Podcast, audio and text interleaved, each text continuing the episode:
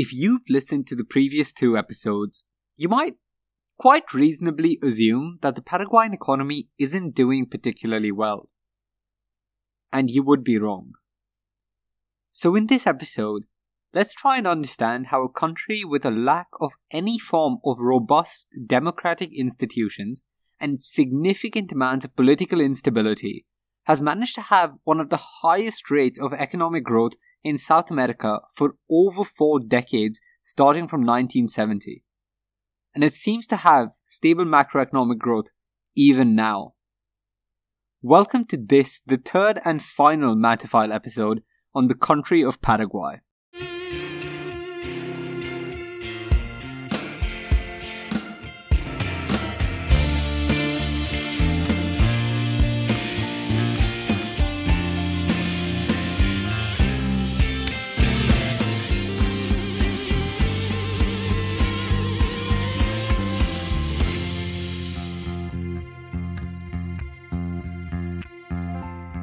We start, as with all third episodes, with the news. There are only four major news stories that I want to highlight, and you'd probably have heard of the first two. The first is that there has been a military coup d'etat in Mali, as Malian military forces mounted a mutiny against the government of President Ibrahim Boubacar Keita on August 18, 2020. The second is that protests against the Belarusian government demanding the resignation of President Alexander Lukashenko are building in strength, and the government has also proportionately started clamping down increasingly violently. We'll cover both Belarus and Mali in the coming few episodes of Matterfile to provide context on both these conflicts. Hurricane Laura has just hit the coast of Louisiana in the US, as Afghanistan and Pakistan also experience flash flooding. Both of these storms are causing major infrastructural damage and power outages, albeit on different sides of the world. Finally, in a piece of rare and positive news, the World Health Organization has declared the continent of Africa free of polio cases. But let's get back and talk about Paraguay, specifically the geography of Paraguay. Just as a reminder, Paraguay borders Bolivia, Brazil, and Argentina, and has a total land area of just over 400,000 square kilometers. This makes it the 59th largest country in the world. It's divided quite distinctly between two geographic regions by the river Rio Paraguay. The eastern region is called the Paranena, and it's a mix of plateaus, rolling hills, and valleys. It can be further divided into five physiogeographic subregions of a plateau, a plain, the central hill belt, the central lowlands, and the northern upland. The Parana Plateau makes up about one third of this region, and the Central Hill Belt encompasses the area around Paraguay's capital Asuncion. The region to the west of Rio Paraguay is the Chaco. You would have heard plenty mention of the Chaco over the previous two episodes, primarily in the context of the Gran Chaco tribes and the Paraguayan dispute with Bolivia over the region. The Chaco is an arid plain that covers nearly 60% of Paraguayan land territory. It houses mainly wild xerophytic vegetation and it's quite dry, but there are belts of the Chaco that are at slight elevations and around rivers that produce more evergreen crop. The Chaco soils are primarily sedimentary and nutrient rich. They are much more fertile than most semi arid regions in the world and therefore are apt for some forms of agriculture. The climate of Paraguay also reflects the Rio Paraguay distribution, as the eastern region houses subtropical conditions while the Chaco experiences a tropical climate. The Paranena region has high humidity and abundant precipitation. It experiences warm summers and cool winters under the influence of tropical and South Atlantic winds. There are transitional months between the two distinct seasons, and the mean winter temperature is 18 degrees Celsius while mean summer temperature is 24 degrees Celsius with July being the coldest month and December the warmest. The Chaco, on the other hand, has alternating wet and dry seasons that alternately flood and parch the land, and the temperature variation is lower than that in the Paranena. Even though Paraguay does not have a coastline, it has a number of navigable rivers that flow through it, providing an excellent drainage network. The longest of these is, of course, the Rio Paraguay, which has several tributaries flowing into it. Drainage is especially good in the Parañina as there are a number of slopes that prevent water clogging and flooding despite high seasonal rainfall. Owing to the rich resource of large flowing rivers, Paraguay is the only Latin American country with almost 100% hydroelectric power generation capacity. Power generation is concentrated at two dams, the Itaipu, which is operated binationally along with Brazil, and the Yacyretá, which is operated along with Argentina. Itaipu was the world's largest hydroelectric power plant until the Three Gorges Dam was built in China in 2012, and it still has the largest power output in the world. The electricity coverage within Paraguay is nearly 100%, and it's quite remarkable considering 90% of the energy generated is, is exported. Hydroelectric power is subsequently one of Paraguay's most lucrative exports and one of its largest exports indeed to Brazil and Argentina. The use of hydroelectricity also makes Paraguay one of the lowest emitters of carbon dioxide in the region. Paraguay is classified as a middle income developing country. Its per capita GDP, adjusted for purchasing power parity, sits at around 13,500 US dollars, ranked around 90th in the world. Agriculture accounts for around 15% of its GDP, and most of Paraguay's export earnings bar energy. Paraguay is the world's largest exporter of organic sugar, second largest exporter of stevia, and sixth largest exporter of soy and seventh of beef. Agriculture therefore forms the country's greatest source of employment and Paraguay has been experiencing some of the fastest rates of growth in crop production across South America. The growth has been a result of agricultural area expansion and productivity gains, and over the past two decades, yields have increased by nearly 50%, while area has increased by over 35%. Despite this, agricultural research and development is still in infancy in Paraguay, and is conducted by a public sector department and the R&D sector receives extremely low investment. Despite the ongoing increase in arable land, around 75% of the total land still remains under permanent grassland and there are barely any developments in the Chaco. Despite the increase in yield, Paraguayan production is still not competitive against the yields of better developed agricultural sectors such as that in Brazil. Deforestation has also been widespread to accommodate for an increase in cattle and livestock farming, but there are significant government efforts to maintain the Paraguayan forest cover. Government support for the agricultural sector only increased over the latter half of the 20th century, allowing the sector to finally become profitable. The two big helps were an incredibly low tax, which promoted investment, and market openness that increased Paraguayan exports the industry has not yet achieved its full potential due to infrastructure issues such as high transportation costs, poor technology, and unequal land holdings. Remember the concentration of land ownership in the hands of a few rich folk? That's been incredibly problematic for the expansion of the agricultural sector, as most small landowners are stuck with traditional methods of subsistence farming. This has not only created a huge informal sector, meaning that several thousand families do not accrue any monetary benefits despite holding small plots of land, and this has only caused an increase in the wage gap. The second hiccup for agricultural profitability has been the imposition of a tax on agricultural export in 2018, which was further increased for large farms in 2020. It's unclear what the effects of the tax have been, but if it is similar to the effect of the analogous tax in Argentina, it will likely decrease profitability of the agricultural sector and might just cause a diversification of land use into industries such as biofuel. The easiest means to help grow the agricultural sector would be an investment in infrastructure. Infrastructure, such as irrigation systems that will help increase the cultivatability of the Chaco, as well as in transport to help drive down the production and export costs of crops grown in Paraguay. As far as its secondary sector is concerned, Paraguay has been one of the least industrial countries in South America, but the sector has been growing since the 1980s. Textiles, clothing, and leather comprise the largest manufacturing subsector, and the sector has been experiencing an annual growth of around 3%. To compound the worries of industrial sector development, Paraguay has very low oil and mineral resources to help expand and diversify the sector. The service sector contributes around 50% of the Paraguayan GDP, with the most employment being provided in the subsector of trade.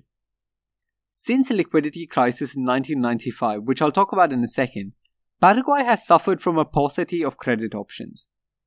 Along with a weak financial sector, Paraguay has a history of corruption and non sustainable governmental investment, which has further hindered growth. The understanding of how the government has tried regulating the Paraguayan economy is actually incredibly interesting. Before the new constitution in 1992, the central bank played a pivotal role in managing deficit payments, regulating the exchange rate, and financing public institutions.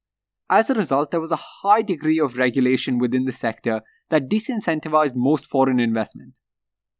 A change in the legal framework of the central bank in 1992 prevented them from investing in private institutions and saw tariff on public sector enterprises increase. This was all a part of the large scale deregulation that the democratic government was pushing for in an attempt to prevent concentration of power with a single power or governmental entity. Other central bank policy changes included the implementation of a floating exchange rate with less institutional fixing the implementation of a monetary aggregate scheme to distance the monetary policy from fiscal policy, and a decrease in the regulation of the financial sector. The financial policy involved incredibly low rates of tax in a measure to invite foreign businesses and banks to set up in Paraguay. While the amount of credit in the country began to expand as the financial sector grew, local banks still had poor financing practices, and that, alongside poor governmental supervision, led to the crash of 1995. Several banks became insolvent as a result of poor practices and off the book lending, which promoted ill thought out intervention by the central bank. This led to an increase in widespread paranoia that local banks were incredibly vulnerable. In order to compete with foreign owned banks, local banks started raising interest rates to non feasible sums to increase their buy in, and a crisis where several local banks ceased operations between 1995 and 2003 ensued. The financial hit from the crisis accounted for over 15% of the country's GDP. Since 2003, regulatory frameworks have been reformed to improve financial supervision, and these changes have resulted in an improvement in solvency and liquidity of the financial system. A stabilization plan was also adopted to increase fiscal surplus and implemented a tax reform to raise public revenue. The central bank gradually shifted towards an inflation targeting scheme, which was formally announced in 2011. Due to this, Paraguay has been experiencing general macroeconomic stability and sustained growth since after the crisis. The savings that were thus accrued because of conservative fiscal spending allowed the Paraguayan government to pay off some of its external debt, which currently sits at around 17 billion US dollars, while this is smaller than other countries in the region, this is still a large sum of debt, and the pandemic has meant that credit markets have tightened, and with reductions in foreign exchange revenues, it'll be difficult to service this debt. As of now, I'm unsure whether Paraguay has approached the IMF for financial assistance, and it's unclear whether they require a debt concession or a standstill on their debt service payments. That said, they have been able to issue bonds on the international markets at fairly good rates, according to Brookings Institute, which means that there is still some investment within the region. External factors have also helped the Paraguayan economy grow. Chief among these are the, albeit low, but sums of foreign direct investment that they receive, primarily from the United States of America, and their participation in regional trade blocs. As a member of Mercosur, or the Common Market of the South Trade Bloc, most Paraguayan trade happens with Brazil, Argentina, and Uruguay. The Mercosur membership gives Paraguay access to cheap regional trade and allows it to integrate into the already established production processes of Brazil and Argentina. Despite the membership, the foreign investment funneled into the country did not increase significantly and still remains alarmingly low for a country with such cheap production costs. China, Brazil, and the United States of America are the highest importers into Paraguay. US has had more than a dozen multinational firms with subsidiaries in Paraguay in industries such as banking and telecommunications. The total foreign direct investment currently in the Paraguayan economy is around 7 billion US dollars, with a yearly FDI influx making up less than 1% of the GDP. This is alarmingly low for a developing country, considering Paraguay has the lowest tax rates in the region, one of the lowest costs of production, and several other structural incentives that invite foreign investment. Investment is still low, though, due to weak democratic institutions. High rates of corruption, poor infrastructure, and low rule of law have been the leading factors that do not allow for the growth of investor confidence and keep FDI in Paraguay at suboptimal levels. The corruption is so bad that in 1998, Paraguay was rated the second most corrupt country in the world only after Cameroon. The public sector in Paraguay is the smallest in terms of contribution to GDP in Latin America, and the corruption, alongside high degrees of politicization, means that there is incredible amounts of inefficiency and an alarming lack of institutionalization. The fragmented political parties and lack of cohesion in public policy making has only added to the administrative inefficiency of the country.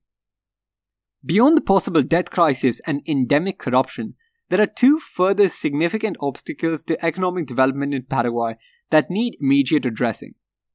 In the last episode, I mentioned that nearly 80% of Paraguayan wealth and land is held by under 2% of their population.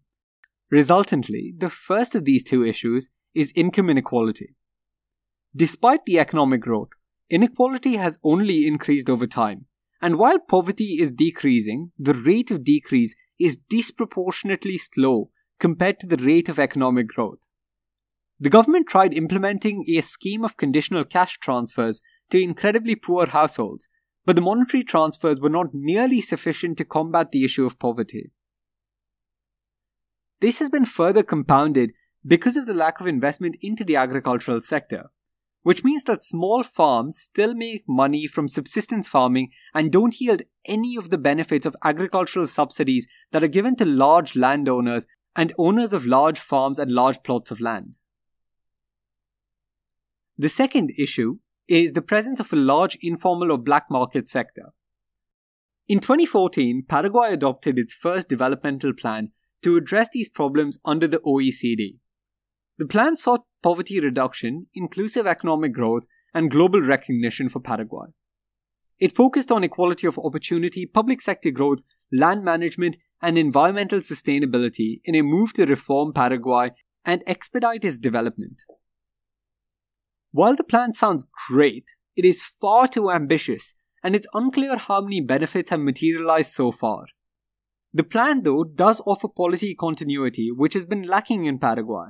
This means that the legislature can now create and pass cogent policy reforms to achieve these specific goals now that they have these internationally mediated guidelines and goals to work towards. This would possibly help overcome the lack of any sort of political cohesion within the country.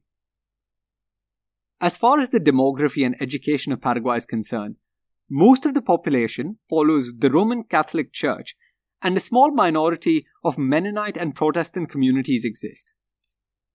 The total population of Paraguay is just over 7 million, and the vast majority live in the Parañana region.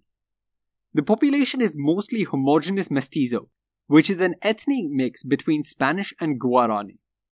The official languages spoken are Spanish and Guarani, and the currency of the country is also called the Guarani. Through the colonial era, education was restricted to just the rich and the wealthy. In 1889, the National University of Asuncion was founded, and through most of the 20th century was the only university alongside the Catholic University.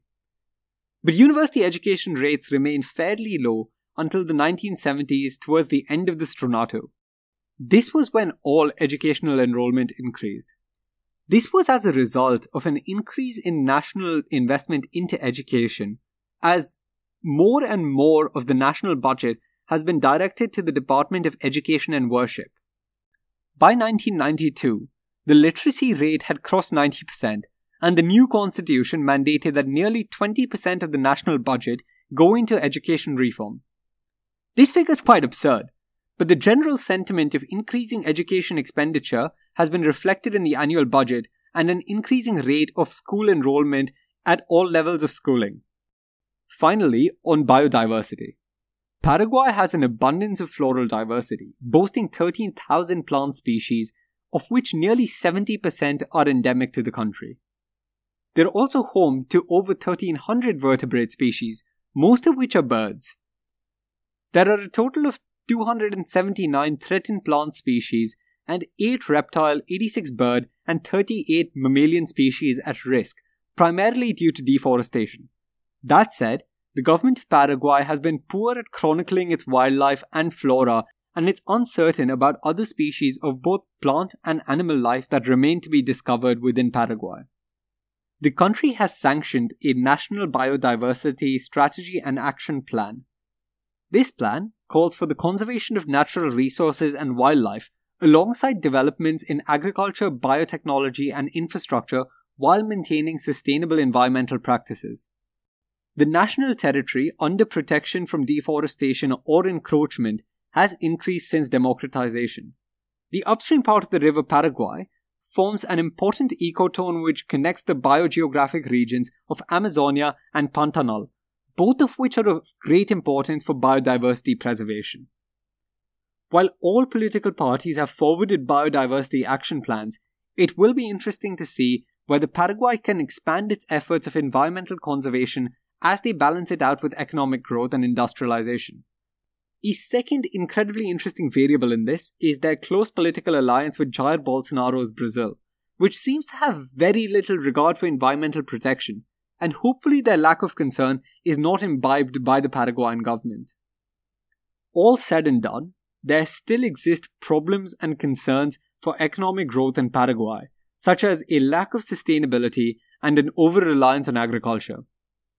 That said, increases in capital and labor have meant that despite all forms of political instability, Paraguay has remained macroeconomically quite stable. Paraguay is an interesting case in development, where despite a lack of institution building and low rates of FDI, the country has still managed to maintain stable economic growth. How Paraguay's economy shapes up after the pandemic and whether there will be any political stability and poverty alleviation are all questions that will be answered in the due course of time. For now, though, thank you so much for tuning into the 10th episode of Matterfile. This has been about Paraguay. The headlines remind us daily the world is a dangerous place. The elites in charge say everything's fine, stop noticing. But you know better. And your gut knows that time is short to prepare for a world that is four missed meals away from chaos. My Patriot Supply has helped over 3 million families become more self reliant and is the company Americans trust to prepare. Go to mypatriotsupply.com and secure their best selling three month emergency food kits. Each contain delicious breakfasts, lunches, and dinners, averaging over 2,000 calories per day. Secure at least one food kit for each family member. For a limited time, save $200 plus get free shipping on all their Ready Hour 3 month emergency food kits. You're not ready if it's not Ready Hour Foods. My Patriot Supply also has solar power generators, water filtration units, biomass stoves, heirloom seeds, and critical survival gear. Shop mypatriotsupply.com today. mypatriotsupply.com.